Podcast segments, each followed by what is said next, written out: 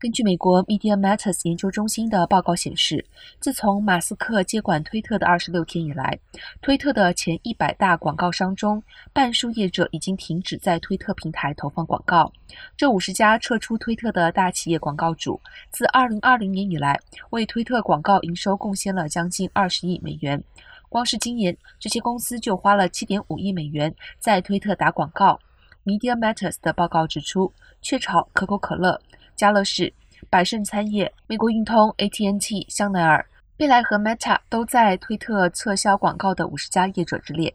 包括雪佛兰、福特等汽车厂以及墨西哥卷饼连锁速食店 Chipotle 都在内。一些公司已经公开了宣布停止在推特下广告。